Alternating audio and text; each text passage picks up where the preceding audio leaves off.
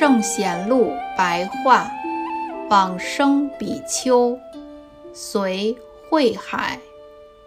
慧海，俗姓张，山东清河武城人。少年时即出家入道，奉事学习于河南叶都广国寺的炯法师。听讲《涅盘经》。楞伽经之后，再听第二遍就能够重复讲述，智慧辩才过于常人，学旅门徒都非常推崇亲服。北周静帝大象二年（公元580年），驾临来到韬浦，整修治理伽蓝寺院。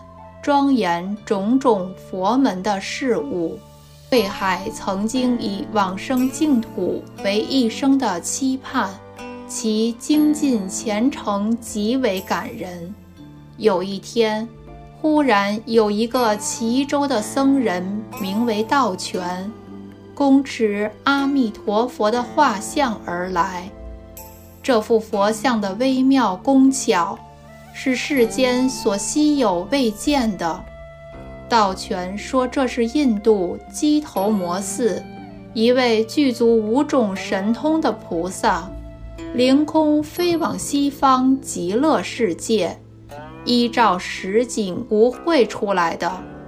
此事正好暗自符合慧海一向诚心求生净土的情意。”于是。对着佛像虔诚恳切地恭敬礼拜，此时忽然见到神异的光明照耀闪烁，慧海因此恳切勤苦地模仿描绘佛像，并且更加坚定地发愿往生极乐世界，终其一生时时都以往生净土为念。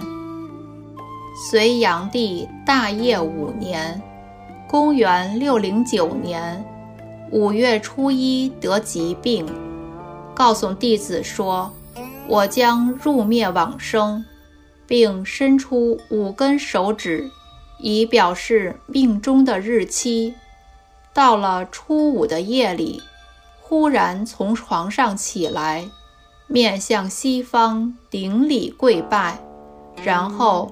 结跏趺坐，直到天亮而往生，时年六十九岁。慧海自年少时就非常精进苦行，到老的时候更加坚定不移，同时又以仁爱慈悲接引众生，诱导劝勉后进心学的人。他往生后。无论在家出家的途中，都感到悲伤难过，因受感化而散花供香、布施金银宝物的人多得不可计数。出自《续高僧传》。